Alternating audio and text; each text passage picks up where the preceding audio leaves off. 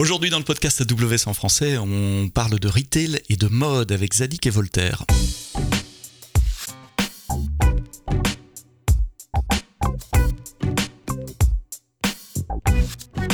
Bonjour, bienvenue dans le podcast AWS en français. Merci d'être de plus en plus nombreux à nous écouter. Euh, tous les vendredis matins, un nouvel épisode. Vous êtes euh, nombreux à nous suivre maintenant, à la télécharger automatiquement. Pour les téléchargements automatiques, vous vous abonnez dans les plateformes de podcast. On est disponible sur, euh, bah, j'ai l'habitude de dire, toutes les bonnes applis de podcast, Amazon Music, Spotify, Deezer, Apple, Google et toutes celles que j'ai oubliées, mais il y en a des, des tas d'autres. Et puis vous êtes nombreux aussi à nous écouter sur le web. Vous me laissez vos feedbacks sur Twitter, essentiellement Sepsto SEB STO. Aujourd'hui, on va dans le, on va faire une plongée dans le monde de la mode, un monde que je connais pas, de retail, euh, avec une marque emblématique qui est très connue en France. Je sais pas, mais vous nous le direz si vous êtes connu également dans les autres pays francophones où on a des auditeurs du podcast AWS, puisqu'on est écouté euh, pas seulement en France, mais en Belgique, Luxembourg, Suisse, euh, au Canada, en Afrique du Nord, en Afrique centrale également. Euh, j'ai le plaisir d'accueillir Michael Bouvy, qui est CTO, Chief Technical Officer de la partie digitale pour Zadig et Et Jonathan Nathalie qui est euh, directeur digital et CRM, CDO, Chief Digital Officer, euh, CTO et CDO. Voilà, je m'étais promis de le prononcer correctement, j'ai réussi, c'était mon challenge de début de podcast. Messieurs, merci d'être là, nous donner un tout petit peu de votre euh, temps.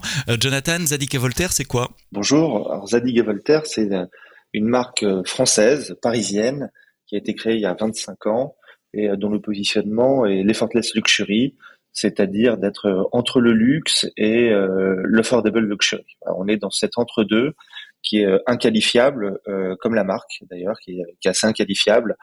on aime à dire que Zadig et Voltaire, c'est un monument classé inclassable. c'est une marque qui se définit à la fois par son côté nonchalant, nonchalant dans, dans le look, nonchalant dans la dégaine, et puis nonchalant aussi dans le positionnement. Euh, on aime être là où on ne nous attend pas forcément. Voilà. Et Zadig Voltaire, c'est néanmoins derrière cette nonchalance euh, une proximité assez forte avec euh, avec ses clients, une expérience assez particulière tant en magasin que sur le web. Et donc tout notre challenge avec Mickaël et, toutes les équipes derrière, bah, c'est de, de, préserver cette expérience propre à la marque et de la délivrer notamment sur la partie web. Et on en parlera ensemble euh, à travers les différents outils AWS. Oui, il y a un style, une atmosphère dans vos magasins qu'il faut essayer de reproduire en ligne dans une application ou un site web. C'est pas nécessairement facile en termes d'expérience. Euh, vous avez des magasins en France, dans d'autres pays également? Aujourd'hui, on est présent dans le monde entier. Euh, on est présent en direct aux États-Unis, en Europe. on est également présent en Chine en direct. On a, on a racheté notre joint venture il n'y a, pas longtemps.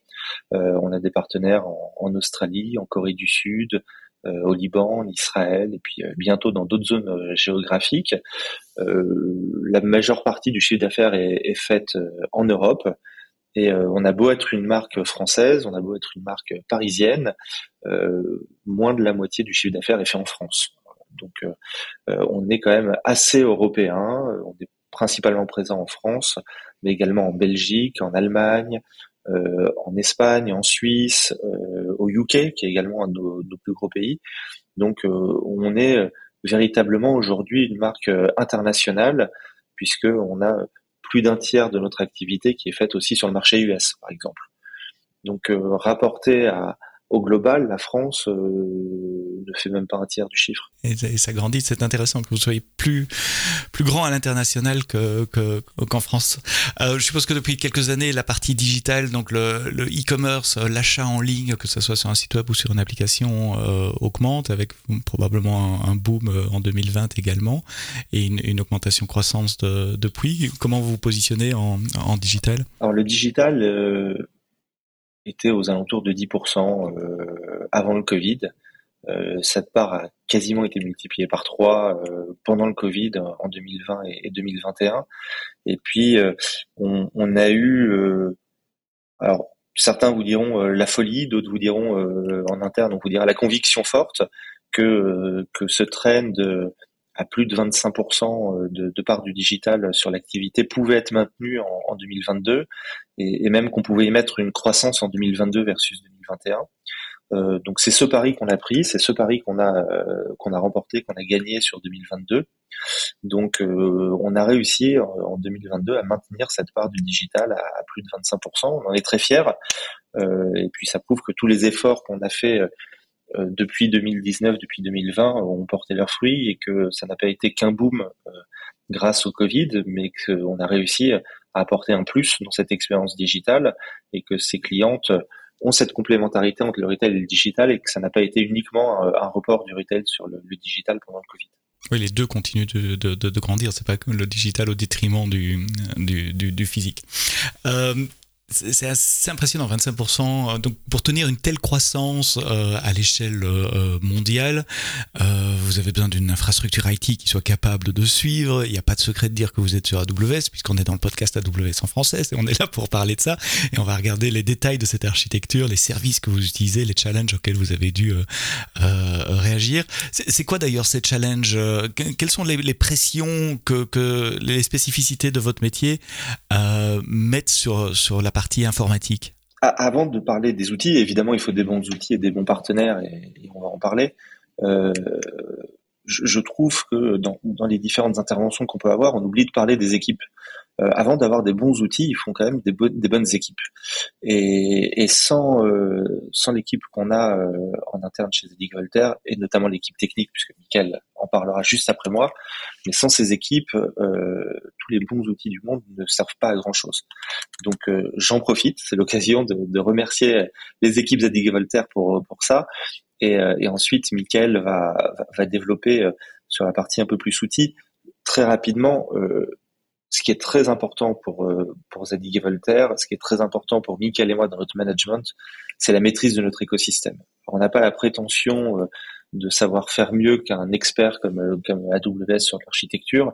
Par contre, on a nous besoin de comprendre comment ça fonctionne, on a besoin d'une certaine forme de transparence et surtout d'une maîtrise de, de, notre écosystème. Et ce que Michael a mis en place, c'est il l'a mis en place avec des compétences fortes en interne qui nous permettent aujourd'hui de comprendre, de maîtriser et surtout, on en parlera dans les différents KPI qu'on va aborder, d'optimiser l'infrastructure qu'on a actuellement avec vous. C'est un point super important. Je suis content que tu soulèves le, le, point des équipes et de la formation et des compétences également. Les, auditeurs du podcast AWS savent que c'est un sujet qui revient souvent. C'est une question que je pose souvent. C'est comment vous êtes monté en puissance, comment euh, vous abordez le, les aspects training, l'aspect accompagnement pour des, des transformations aussi? Comment est-ce qu'on accompagne les transformations de carrière pour passer euh, d'un monde on-prem vers un monde euh, cloud? Euh, Parce que souvent il y a cette peur de dire je vais perdre mon job si je suis DBA et qu'on met la DB dans le cloud. Et c'est pas vrai évidemment. Il faut toujours un DBA dans dans, le cloud. Donc je suis content que tu, tu mettes le, point là-dessus. C'est un point super important sur les équipes et on, peut en reparler peut-être euh, un, peu plus tard, notamment sur les, formations. Euh, comment vous restez à, jour? C'est une question qu'on me pose très souvent. C'est comment on fait pour rester à jour dans le monde AWS qui, change tout le temps? Et je reviens sur ma question des, des, challenges IT. C'est quoi? Il y, a, il y, a, des contraintes évidemment de disponibilité. Vous êtes 24/7. Il y a des contraintes de scalabilité. Je suppose qu'il y a des, événements tels que des, des soldes ou des ventes spéciales, etc. Euh, c'était quoi votre tableau de bord en matière de votre, feuille de route en matière d'architecture? Effectivement, bonjour euh, Sébastien. Dans les challenges euh, auxquels on, devait répondre, c'était, comme le disait Jonathan, aujourd'hui on sert, on, a, on, a, des clients à travers le monde, c'était d'être capable de servir avec des performances optimales nos clients où qu'ils soient dans le, monde. Euh, en, parallèle, on en parlait également, euh, on euh, peut avoir des pics de trafic où on a des, périodes d'opérations commerciales qui nous demandent de, pouvoir s'adapter rapidement, de pouvoir scaler rapidement lors, de ces, lors de ces pics-là, donc d'avoir une infrastructure qui puisse, qui puisse évoluer, qui puisse grossir lors de, lors de pics de, de trafic. On parle de pic de trafic de combien là Juste comme ça pour avoir une idée, je suis, je suis curieux. Une, grosse vente tout d'un coup, ça, ça, quoi, ça double, ça triple, ça quintuple? On va être sur des facteurs euh, fois, euh, fois 10 et fois 20 sur des, sur des lancements d'opérations commerciales par rapport à, par rapport à un trafic euh, régulier. et qui va souvent être concentré sur, sur un laps de temps relativement court. lors de lancement d'opérations et, notamment de communications qui sont faites par des, des emails ou des, ou des SMS. voilà, il n'est pas rare d'avoir sur quelques quelques minutes, voire quelques dizaines de minutes, des, des énormes pics de, trafic sur le site. Oui, oui donc l'importance d'avoir une plateforme qui, qui scale. L'avantage de ce genre de trafic, c'est qu'il est prévisible. Vous savez quand vous allez commencer l'opération, donc on peut pré-scaler. On va parler de votre archi dans, dans, un moment, mais je voudrais revenir à ta liste de challenges. Tu as parlé euh, de déployer à travers le monde, parce que vous avez des clients dans le monde entier. Tu as parlé de pouvoir scaler euh, euh, rapidement. Quels sont les autres challenges que vous avez? On a un autre challenge, un, gros challenge chez Zadig Voltaire qui est en fil rouge au global et côté, côté euh, IT digital, euh, qui est le Green IT. Euh, qui était de, pouvoir voilà, minimiser l'impact environnemental de, notre infrastructure. et donc ça, s'inscrit dans, une, réflexion globale et c'est de voir sur les, services qu'on déploie. De... Le plus efficace en matière d'émissions carbone, par exemple exactement, à la fois d'être efficace en termes d'émissions de, carbone, de consommation énergétique, et aussi de, de ne déployer que ce dont on a vraiment besoin. Mmh vous, avez le choix, vous avez fait le choix de, de, de partir vers le cloud il, y, a longtemps, c'est un choix récent, pré-pandémie? Alors c'est un choix qui a été fait pré-pandémie. à, à l'époque, l'infrastructure était chez un autre cloud provider et on a initié une migration vers AWS dans le courant de l'année 2021. Alors justement, migration sur AWS, quelle est votre architecture back-end? Comment vous servez vos milliers de clients à travers le monde? Alors, l'infrastructure à, l'origine était essentiellement, s'appuyait essentiellement sur du Kubernetes Manager. ça, constituait à l'époque une, immense majorité des, des services qu'on avait dans le cadre de la migration vers AWS, un des enjeux, c'était de pouvoir bénéficier de, de, services de l'écosystème sur AWS et notamment des services managés qui existent je pense notamment à Elasticsearch Manager, au Redis Manager avec Elasticache, au, au Base Manager avec aujourd'hui RDS MySQL et potentiellement demain Aurora for MySQL. Mmh et également de pouvoir migrer petit à petit certains des services qui aujourd'hui tournent dans du, dans du Kubernetes Manager vers, vers d'autres services comme, je pense à des lambda par exemple, pour certains services qui peuvent, sur lesquels on peut avoir besoin de, à la fois de souplesse et de, et de scalabilité. C'est intéressant que vous étiez sur. Est-ce que vous étiez sur Kubernetes avant la migration ou vous êtes rentré en, en mode container quand vous êtes rentré sur AWS on était déjà full Kubernetes avant la, avant la migration, euh, ce qui nous a grandement aidé d'ailleurs pour, la, pour la migration, parce que finalement on a, voilà, on a recréé un petit peu euh, ISO, l'infrastructure côté, côté AWS, et la, partie Kubernetes a pu être euh, migrée, migrée simplement. Oui. Comment s'est passée cette, euh, migration? C'était un lift and shift de, Cube euh, pour la partie Kubernetes, puis il y a eu les données aussi, euh, donc là il a fallu migrer les données et les, bases de données. Comment vous êtes organisé? Ça a pris combien de temps? Enfin, comment ça s'est passé? Alors, la, migration en tant que telle euh, s'est étalée sur une, sur une petite année. Parce qu'on n'a pas, enfin, on n'a pas fait le choix de, migrer euh, à l'identique l'infrastructure qu'on avait sur le précédent cloud provider vers, euh, vers AWS. Le, souhait, c'était vraiment de prendre le temps pour chacune des briques et chacun des services de voir comment on pouvait faire mieux, euh, à la fois en termes de, bah, de, ce dont on parlait tout à l'heure, à la fois en termes de, performance, à la fois en termes de, de, Green IT. donc, quel service on pouvait utiliser côté, côté AWS et notamment en, anticipation de, des années qui viennent, de l'augmentation du trafic, de, nouveaux pays à travers le monde à, servir? Il y a différentes approches de migration. Hein, chacun a un peu sa stratégie. Euh, ici, vous avez pris une, une stratégie qui n'est pas entièrement lift and shift, qui est aussi optimisée. Essayez de trouver le, le, le, meilleur service chez AWS qui correspond à votre besoin pour directement partir sur quelque chose de, de pérenne et pas devoir nécessairement réécrire ou replatformer euh, dans, dans, dans, les mois qui viennent. Ce qui explique aussi les, les délais de migration bah, toutefois quand même assez, assez court, mais plus long qu'un lift and shift traditionnel. Vous avez pris un an. La migration des données, ça s'est passé aussi euh, euh, sans trop. J'ai toujours peur des migrations de données, des bases de données. Non. Euh, est-ce qu'on est qu'on stream au fil de l'eau pendant plusieurs mois et puis on fait un cutover? Enfin, ça se passe comment? Non, ça a été, ça a été, ça, ça s'est fait en plusieurs étapes sur le, la, la, la, migration, la, la, partie finale. Je vais, j'ai envie de dire, de la migration s'est déroulée dans les, au courant de l'été 2022. Euh, on a migré dans un premier temps euh, tous les services euh, stateless qu'on avait tout en conservant notre notre back-end et nos bases de et nos bases de données sur le sur l'infrastructure l'infrastructure qui existait déjà. Donc ça nous a permis déjà voilà de, de valider le bon fonctionnement de, de tout ce qu'on avait mis en place sur sur AWS et notamment des nouveaux services par exemple le CDN CloudFront que nous, qui, est, un service, la, brique CDN que nous n'avions pas, que nous n'avions pas jusque-là. Donc ça a été l'occasion, l'occasion de valider cette partie-là. Euh, dans un second temps, euh, une, une, version Ghost de, de l'infrastructure back-end avec des données de, test sur AWS pour valider l'interconnexion du, l'interconnexion du nouveau front avec ce, avec ce back-end. Et euh, voilà, dans le courant d'une dans le courant d'une nuit euh, de, de, de l'été, euh, la, la, la, migration des données, euh, ça s'est fait en one shot. Euh, Backup, export, réimport.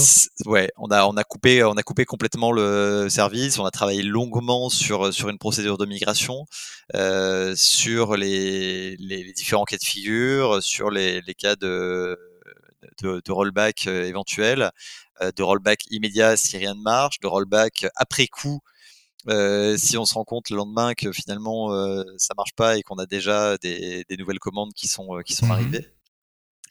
Euh, mais voilà, ça s'est fait, ça s'est fait en one shot. On mmh ça, ça, a pris, ça a pris 3-4 heures à, à, migrer la totalité des, des, données et de rouvrir le service. Ouais. Vous avez changé le front en même temps ou vous avez juste pointé le front existant, que ce soit les applications mobiles ou le web, sur le nouveau back-end?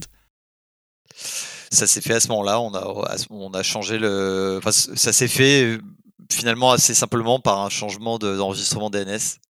Ah oui, simplement flipper le DNS pour aller euh, vers vers euh, vers le enfin simplement j'ai entendu oui, si si ça n'a rien de simple. Non mais il y a énormément de travail de préparation en amont c'est ça que je veux dire. L'opération de changer de DNS est simple mais la préparation la validation le eh, test n'est pas n'est pas simple. Euh, qu'est-ce qu'il y a dans le cloud AWS qui permet d'adresser ce challenge de de, de, de scalabilité? Tu as parlé de CloudFront. Euh, on, on, parle de CloudFront pourquoi ici? C'est pour distribuer le contenu web pour les applications web. Je suppose qu'il y a beaucoup d'images sur sur le site de retail aussi.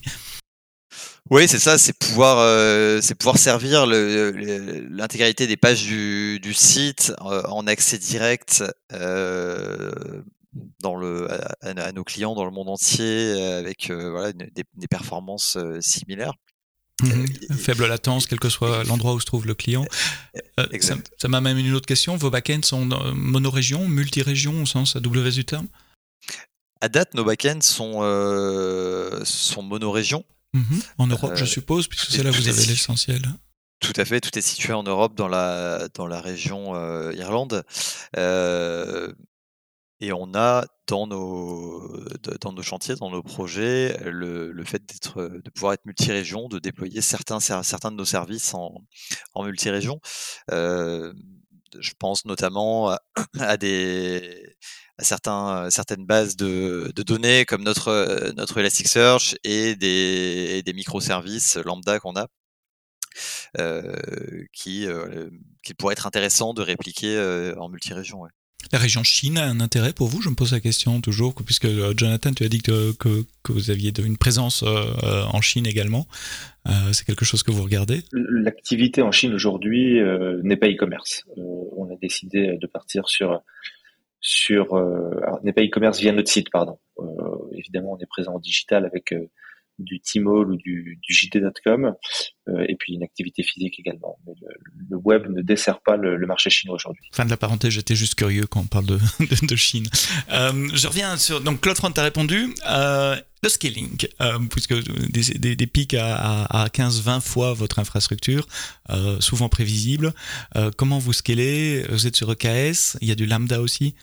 Oui, on était initialement full EKS, mais effectivement certains des certains des services, notamment la partie catalogue produit, ont encore plus besoin de, scalabilité pour pouvoir avoir des données les, plus fraîches possibles sur le sur le site, notamment quand on parle de quand on parle de stock. donc un besoin de un besoin voilà très important de scalabilité qui nous a amené à migrer certains, des, certains de nos services sur des lambda derrière, euh, derrière une API Gateway. Quel est votre critère pour choisir, tiens, euh, tel service serait bon à sortir de Kubernetes, à mettre sur Lambda? Alors, le critère euh, déjà de, de, base, ça va être est-ce qu'il alors, si on prend le premier, est-ce qu'il peut tourner nativement sur, euh, sur la lambda avec un runtime natif? Donc le, langage de programmation, c'est ça? Ou le fait que ça soit un package, pas un package euh, du code que vous contrôlez ou pas? C'est à la fois le, effectivement le langage de programmation. Donc, euh, en, l'occurrence, on a pas mal de, on a pas mal de choses en Node.js côté côté backend, et c'est également la, la, facilité de, comment, comment dire, de euh, d'implémentation et de déploiement euh, sur des sur des lambda. Oui, il y a des services longs, euh, enfin des choses qui doivent tourner en permanence, qui, qui sont probablement un, meilleur fit pour des containers. Vu le lambda, c'est 15 minutes d'exécution, si, si, si, je me souviens bien. Donc ceux-là, vous pouvez pas les mettre dans lambda. Bien qu'on puisse, voilà, c'est en, effet exact. Bien que on, puisse aujourd'hui, avec la possibilité de déployer des, des images Docker en tant que en tant que lambda, en lambda, on a pas vraiment de, de, limite sur ce qu'on peut, euh, sur ce qu'on peut mettre en lambda. Oui, mais elle sera quand même arrêtée après 15 minutes. Donc si vous avez un, badge qui prend plus que 15 minutes ou un traitement. Oui, c'est vraiment réservé à, du, à, des, appels, euh, des appels transactionnels euh, API qui sont relativement, relativement atomiques. Ouais. Donc ça c'est sur la partie effectivement lambda pour certains des services et sur la partie sur la partie EKS. Là, ça se joue en, deux parties, à la fois la partie auto-scaling, horizontal auto-scaling dans le cluster. Donc c'est rajouter des nœuds. Ouais, ça, bah, encore l'étape d'avant, c'est vraiment, c'est on, a toujours un petit peu de, de, de, ressources, de, de, marge dans les dans les nœuds. Les, les nœuds sont jamais sont jamais vraiment utilisés à 100%, donc on a toujours un petit peu de marge dans les nœuds eux-mêmes. Donc quand le quand l'autoscaling se, se déclenche, effectivement la première étape c'est de, rajouter des euh, des pods dans Kubernetes, mmh donc des instances de service euh, pour ajouter de la, de la capacité. Et euh, effectivement, deuxième étape, le, déclenchement, le, le, cluster autoscaling, donc le fait l'ajout de l'ajout de nœuds dans le dans le cluster. Et là, vous travaillez avec des des vrais, je, souris à mon vrai, des vraies instances EC2 ou vous êtes sur Fargate en serverless ou c'est le cluster qui va provisionner et cacher les instances EC2 pour vous? C'est des vraies instances, du coup. Donc ça veut dire que vous devez régler les, règles de scalability. Vous avez deux, deux couches de scalability, une, couche au niveau Kubernetes pour ajouter des pods sur les instances existantes, et puis quand ça suffit plus, il faut créer plus de capacité en dessous, donc plus de VM et démarrer d'autres VM. C'est ça. Après, eux, euh, heureusement pour euh, heureusement pour nous, euh, c'est c'est géré de manière mmh transparente le l'autoscaling Kubernetes et le et la, et la brique cluster autoscaler. euh, vont gérer ça, euh, vont gérer ça pour nous. Tiens, je pose une question euh, entre le front et les bacs, puisque vous avez des bacs implémentés sur Lambda et sur EKS. Est-ce que vous avez une couche de, routage entre les deux qui, qui, permet de découpler un peu le, front du bac, ce qui vous permet de migrer peut-être des composants de Kubernetes vers Lambda plus facilement sans devoir retoucher le front? Ou est-ce qu'il y a un lien relativement one-to-one entre les microservices et le, et le front? Alors, à quel service euh, penses-tu je, je, sais pas. Je, tu parles d'un ensemble de services qui sont sur Kubernetes et un autre sur euh, Lambda. Comment est-ce que le front sait à qui il doit parler? Est-ce que est-ce que c'est c'est codé dans le front? Il sait que pour tel service il, a tel nom DNS Ou est-ce qu'il y a une couche de routage euh, le, front parle toujours à la même adresse et puis derrière vous routez soit sur Kubernetes, soit sur Lambda en fonction de l'implémentation du service à un moment donné? Oui, aujourd'hui c'est relativement one-to-one. Chaque service, c'est avec qui, mhm. avec qui il communique. Ouais. Je pense à ça parce que pas plus tard que hier, je parlais d'un nouveau service euh, annoncé à Reinvent euh, en, novembre qui s'appelle le VPC Lattice, euh, qui permet de faire ça justement. Ça, ça met un endpoint DNS euh, fixe pour un service et on peut avoir plusieurs targets en, fond et puis c'est le service qui va router vers le bon target. Le target, ça peut être un load balancer, ça peut être une instance EC2, ça peut être un pod, ça peut être euh, une, fonction lambda. Euh, mais évidemment, ce service est tout nouveau, il vient d'être lancé, il est en preview, vous pouvez pas l'utiliser. Je m'attendais pas à ce que vous l'utilisiez. c'est quelque chose qu'on fait déjà un petit peu dans, enfin qu'on fait déjà euh, complètement dans Kubernetes avec les services euh, Kubernetes qui finalement mmh jouent, ce rôle-là. Mmh et, euh, et qu'on a déjà eu l'occasion de faire pour migrer, par exemple, des, des services dans le, dans, le, cadre de la migration vers des instances, on parlait de Greenlight, la migration vers des instances ARM avec Graviton 3 certains services n'étant pas du tout n'étant pas du tout compatibles ARM, mmh qu'on a migré sur des instances EC2 à côté et le, les services, l'utilisation de, de, de, services de, en tant que endpoint de services Kubernetes, nous a permis de router du trafic en dehors du cluster Kubernetes dans le VPC. Oui, c'est vrai, j'oublie toujours qu'il y a des fonctions équivalentes dans Kubernetes puisque forcément, enfin, on a les mêmes les mêmes besoins. Tu parles de Graviton 3 et d'ARM, c'est une transition parfaite sur ma question suivante puisque tu parlais des challenges au début et de vos challenges, c'est d'être le plus green euh, possible. Euh, et donc, j'allais poser la question est-ce que vous prenez avantage des, des, processeurs ARM euh, et, comment ça se passe à ce niveau-là? Est-ce que ça a été dur à mettre en place? Est-ce que c'est facile pour vous? Oui, en effet, le. Je, suivais depuis, depuis un petit moment le, les, nouvelles instances Graviton et je, dans, dans le courant, je crois que c'était dans le, dans le début de l'année 2022, les instances Graviton 3 ont été, ont été annoncées par AWS. À ce moment-là, elles étaient disponibles que en, preview et puis uniquement dans des régions mmh dans lesquelles on n'a pas de service mmh et principalement toujours aux US sur US East 1. et donc on, suivait ça de près et quand ça, a été rendu disponible à la, fin de l'été sur, sur la région sur laquelle on est présent, donc l'Irlande, et en, l'espace d'une quinzaine de jours, on avait migré la totalité de, nos, workloads qui tournent sur Kubernetes en ARM sur Graviton 3 du coup. Et 15 jours, c'est essentiellement du testing aussi, je suppose, parce qu'en termes techniques, si vous déployez en infrastructure as code, c'est souvent une ligne de code à changer pour dire j'ai une architecture ARM plutôt que, que x64 c'est ça, c'est ça. On, a la chance d'avoir euh, d'avoir hérité un petit peu de, de, quelques années de, travail sur la partie ARM, notamment avec l'arrivée euh, d'architecture ARM côté euh, côté Apple avec les, les, mmh CPU M1. qui a fait que de, nombreux services qu'on utilise, et notamment Node.js et PHP, sont devenus compatibles ARM et ont des, mis à disposition des runtime Docker compatibles ARM. Mmh Donc la, migration en effet était relativement relativement facilitée.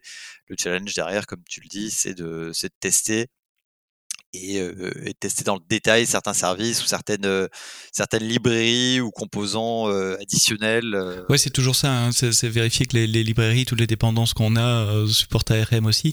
Mais c'est vrai ce que tu as mentionné, j'y avais pas pensé, mais le, le, fait que beaucoup de développeurs utilisent des Mac et que la plupart des Mac récents, en tout cas maintenant, sont sur M1. Euh, de facto, toutes les librairies open source sont supportées sur ARM aussi, et ça, aide grandement. Euh.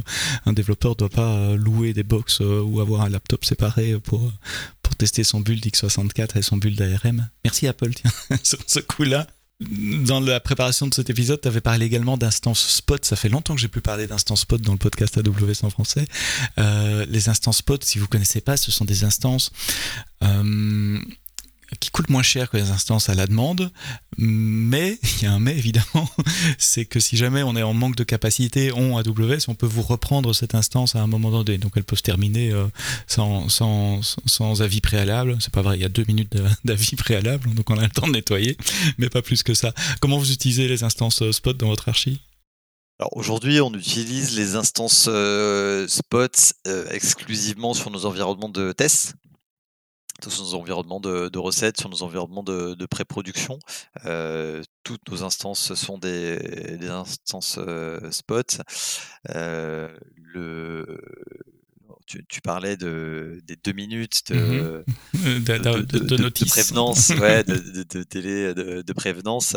Euh, AWS a mis à disposition un service qui s'appelle euh, le Node Termination Handler euh, qui tourne euh, comme, un, comme un démon sur l'ensemble des nœuds d'un cluster Kubernetes et qui a la possibilité de réagir à des événements de terminaison euh, ou, de, ou, de, rebalance des, des instances spot et qui permet de tirer parti de ces deux minutes de ces deux minutes pour couper proprement les services et avoir le temps de les redistribuer sur, sur d'autres nœuds, le cas échéant. D'accord, mais on teste pour le moment, pas encore, pas encore en prod. Pour l'instant, effectivement, uniquement, euh, uniquement en test et euh, pourquoi pas demain euh, sur de sur de la production, sur de la sur, l'augmentation, la scaling, sur sur du scaling additionnel, oui. après, il y a des il y, a des sujets. Tu parlais de des instances qui peuvent être récupérées par AWS.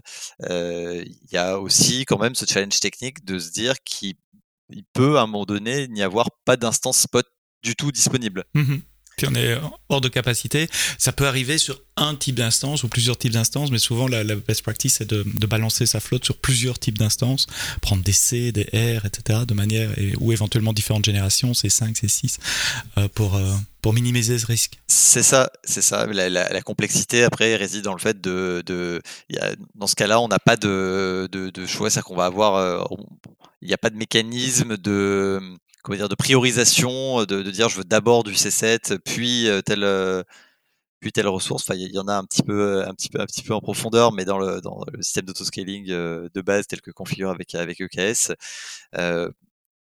toutefois, il y a un service qui, est, qui, existe, qui remplace le, cluster autoscaler natif Kubernetes qui s'appelle Carpenter, qui, qui a été fait par AWS pour EKS. Euh, qui permet d'avoir un, petit peu un, cluster autoscaler on stéroïde et qui gère cette notion de euh, d'être capable de privilégier du spot avec des types d'instances et des priorités par type d'instance, avec du fallback sur du, sur, sur du on-demand en cas d'indisponibilité d'instance. Pour avoir une euh. stratégie qui, qui minimise les coûts, au final, c'est ça l'intérêt, c'est de, de, diminuer les coûts. Performance de l'autoscaler, euh, tu avais cité euh, euh, quelques chiffres intéressants sur les, les, ajouts de nœuds au niveau EKS. Oui, on a dit, on a divisé par deux euh, euh, en, temps d'ajout euh, de, nœuds jusqu'au moment où un nœud devient, devient disponible. On a divisé à, peu près par deux ce, temps. On est passé de, 6 minutes à, 3 minutes. divisé par deux par rapport à quoi? Par rapport à, par rapport à l'ancien cloud provider. Ah, ok, d'accord. Mhm. Donc on, a divisé ça par deux. Et euh, l'autre sujet, c'est le, temps de récupération des images Docker depuis le registry, euh, depuis le donc en l'occurrence depuis le registry euh, AWS.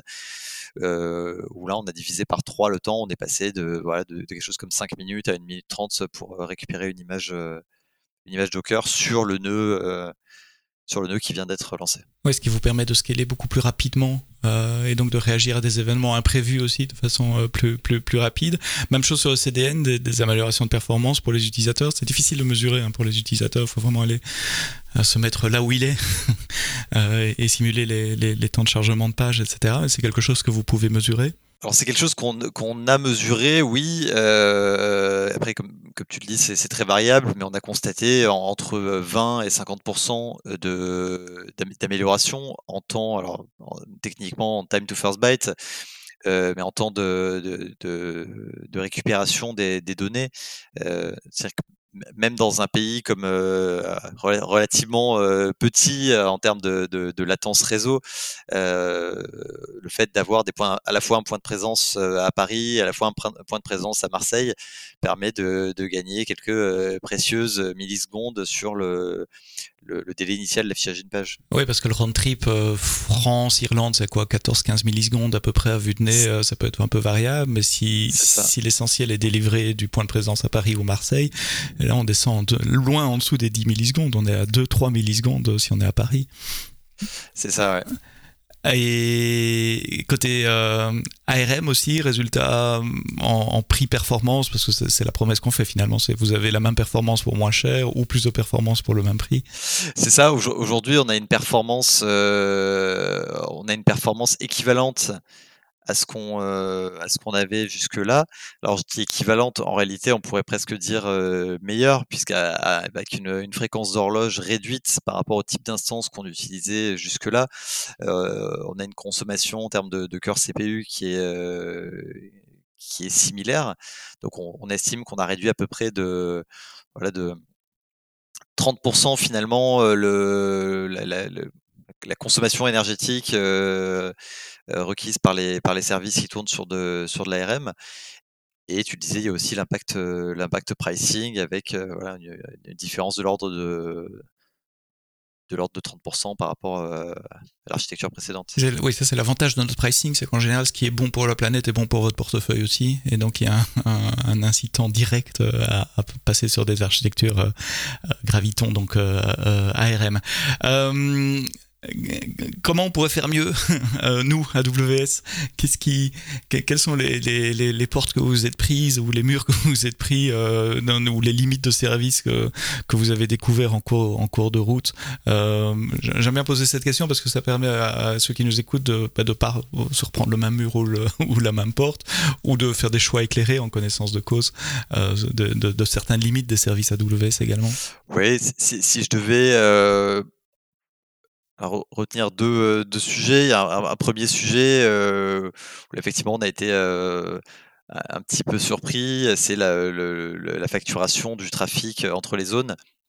Euh, on parlait, on parlait de KS. EKS est, est systématiquement déployé sur, sur du multizone.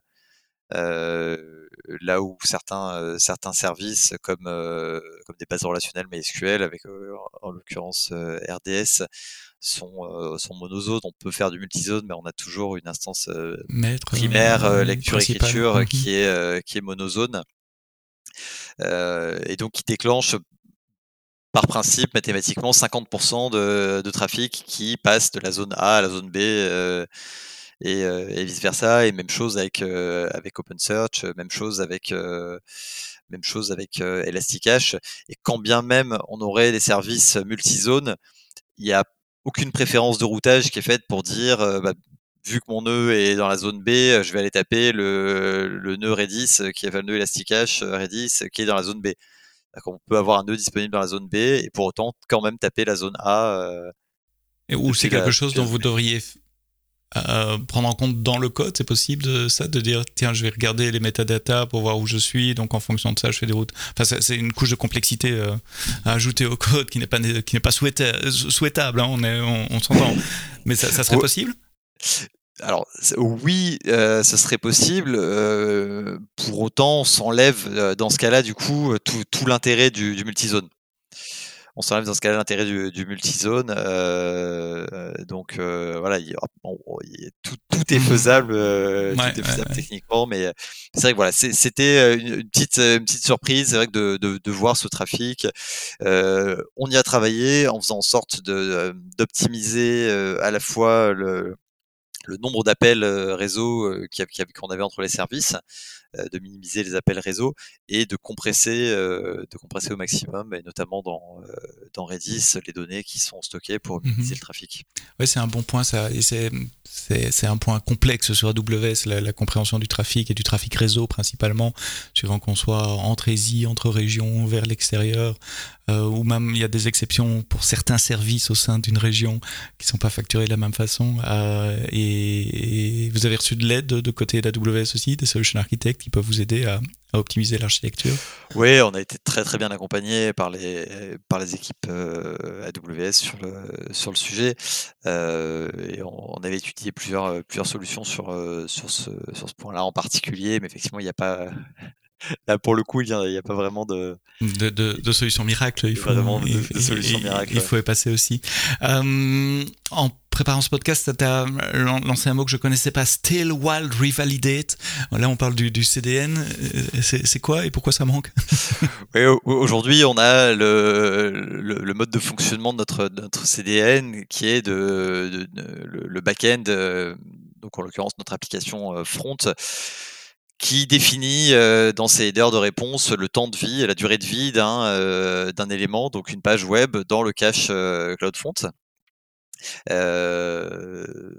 Ce temps-là, aujourd'hui, quand une page est, devient, devient invalide, c'est-à-dire que quand ce, délai, par exemple, une journée a expiré, une personne qui vient demander la page au bout d'une journée et une heure, ça va déclencher un appel jusqu'à l'origine, jusqu'au back-end pour régénérer la page.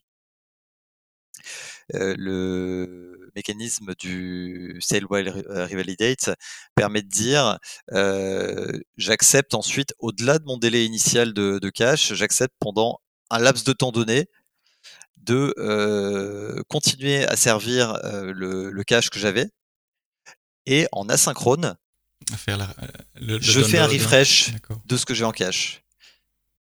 Donc ça nous permet de dire, dans un délai raisonnable, euh, je minimise l'impact finalement pour le, pour le client et ça me permet de revalider quand même mon, mon contenu d'être sûr que le client suivant aura une, aura une page fraîche qui sera servie depuis, euh, directement depuis le cache. Et ça évite que certains clients aient un, pic de latence quand, bah, c'est le premier à taper dans le cache pour une, une, page où ils doivent attendre que le, le cache se rafraîchisse puisque le cache, dans ce cas-là, se rafraîchissait en, en, en background. J'ai bien compris?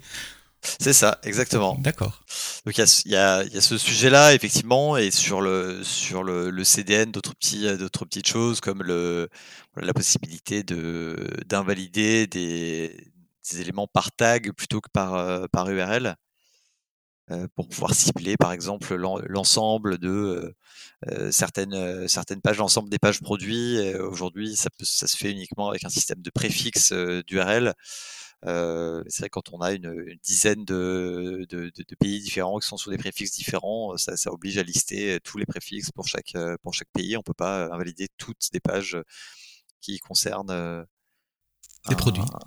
ouais, des, des, produits par exemple, ou les produits qui sont dans une catégorie donnée, ou des, ou des choses comme ça, mmh qui permettraient de, de, plus finement invalider le, invalider le cache dans le, dans le, CDN. Plus de contrôle sur la manière dont on invalide le cache. Pour le moment, je crois qu'il y a deux solutions. Hein. C'est par URL, comme tu as dit, ou la totalité du cache, ce qui est, ce qui est pas très efficace, évidemment, et assez cher, si je me souviens bien aussi. Oui, c'est vrai que l'invalidation est, est, à utiliser avec, euh, parcimonie. euh, sur le CDN, il y a la possibilité de mettre du lambda aussi, euh, lambda est-ce que c'est quelque chose que vous regardez pour, pour le futur, pour certains use cases? C'est quelque chose qu'on regarde de très près. Euh, on, utilise déjà des, des Cloud Front Functions euh, depuis, euh, de, depuis, depuis qu'on est sur AWS, donc on a des Cloud Front Functions qui sont, qui sont limitées, si, si je dis pas de bêtises, il y a une limite à, une milliseconde de temps d'exécution ou mm-hmm. quelque chose, quelque chose comme ça. C'est très court et ça sert à retravailler les, les, les requêtes HTTP dans un sens ou dans l'autre, hein, ce qui rentre ou ce qui sort. C'est ça exactement. Ça permet de, de faire des, des, des, petits contrôles, de, des, des, mini modifications. Ça peut aller jusqu'à de, éventuellement de l'authentification, euh, mais euh, effectivement, ça doit être euh, très atomique. On a un, subset assez limité de ce qui est disponible en, JavaScript pour, pour coder ça, et puis il n'y a aucun accès réseau. Donc ça va être sur la, principalement sur la transformation d'entête.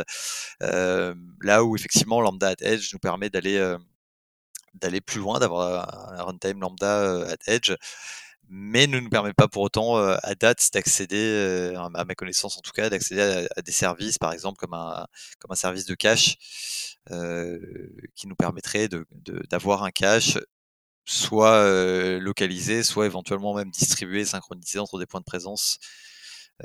pour pouvoir servir pour ne pas avoir finalement à, retaper l'origine on peut aller rechercher le, contenu. Ça serait quoi les use cases au niveau euh, fonctionnel de, de, Lambda on Edge? Tu as mentionné l'authentification, ça peut faire des redirects si des headers sont pas présents, rajouter des headers, mais vous l'utiliseriez pourquoi on, pourrait l'utiliser pour euh, générer les pages du site.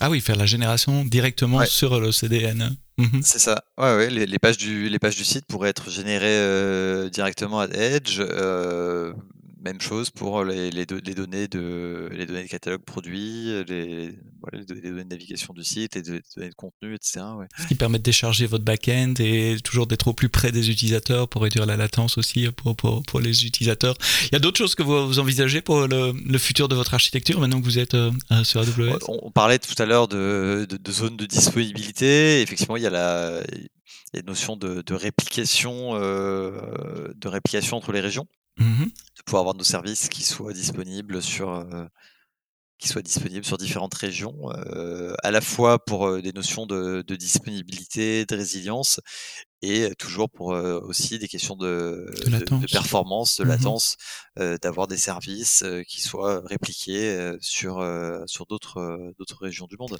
Ce qui implique des, des, challenges assez amusants pour synchroniser les données notamment, enfin, ou à, moins que vous arriviez à les partitionner en disant voilà, on a notre base d'utilisateurs du continent américain, notre base d'utilisateurs européens, et ce ne sont pas les mêmes, en supposant que les gens ne voyagent pas trop. pas pour acheter en tout cas. C'est ça. Après, après, certains services comme les, euh, comme, les bases relationnelles sont, sont pas nécessairement euh, aujourd'hui conçus pour euh, comme ça être, splittés, à part effectivement le, le, cas auquel tu fais référence avec du, sharding bien, pensé. mais c'est des choses qu'on peut faire avec des données qui sont moins critiques et comme, euh, comme ça, comme un, des données de catalogue produit par exemple. Ou des oui, celles-là sont les mêmes pour tout le monde, a priori.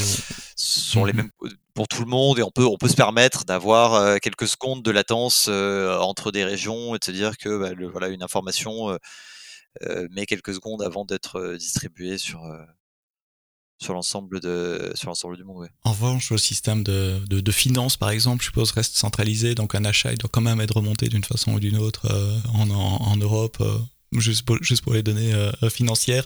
Ça pourrait faire euh, l'objet d'un autre podcast, parler de comment on va en multi-région au niveau euh, fonctionnel. serverless aussi, autant que possible. Ouais, du serverless et aussi toujours dans la, dans, dans la vision Green IT on parlait tout à l'heure d'autoscaling de, dans, dans, EKS et de, ressources. il y a une difficulté qui est d'avoir les, bonnes ressources euh, dans, dans EKS, de pas trop provisionner de, ressources. Euh, on a toujours trop de ressources qui sont, provisionnées. Donc d'aller au maximum vers du, serverless. Euh, à la fois sur, des, calls transactionnels comme avec Lambda, une capacité de scale vraiment très très finement et voire très bas quand jusqu'à zéro quand il y a s'il y a, aucun appel. Et également potentiellement sur des sur d'autres services comme comme OpenSearch qui, qui vient d'annoncer du, du, serverless, qui est pas vraiment du serverless parce qu'il y a un engagement minimal, un équivalent je 3 nœuds. Mmh on n'est pas vraiment sur serverless, mais ça ou ou serverless ou aura serverless. Euh. Ça, c'est tout un débat. C'est hum, les services, les vrais services serverless qui scalent à zéro et puis les services où il y a quand même un peu de data, il y a un état qu'il faut garder, où on peut pas scaler complètement à zéro parce qu'il faut garder un, tout petit peu de données. Et euh, c'est un débat que je, je, regarde beaucoup dans les, les, les réseaux sociaux également. Ce qui, est, ce qui, est, le cas pour. Enfin, là, on pourrait comparer avec, euh, avec RDS, hein, finalement, qui lui peut, peut scaler à zéro. Enfin, sur euh, Aurora Serverless, on peut scaler à zéro, et pourtant, on a quand même de la data. Euh, on, a, on a quand même un, un état avec de, de, la data qui est stockée. Euh, Jonathan Attali, directeur euh, digital CRM, et Michael Bouvy, directeur technique de la plateforme digitale de Zadik. Merci messieurs, euh, Michael et, Jonathan, pour vos explications très claires. Merci à vous d'avoir écouté le podcast AWS en français jusqu'au bout, et rendez-vous la semaine prochaine pour un prochain épisode. D'ici là, quoi que vous codiez, codez-le bien.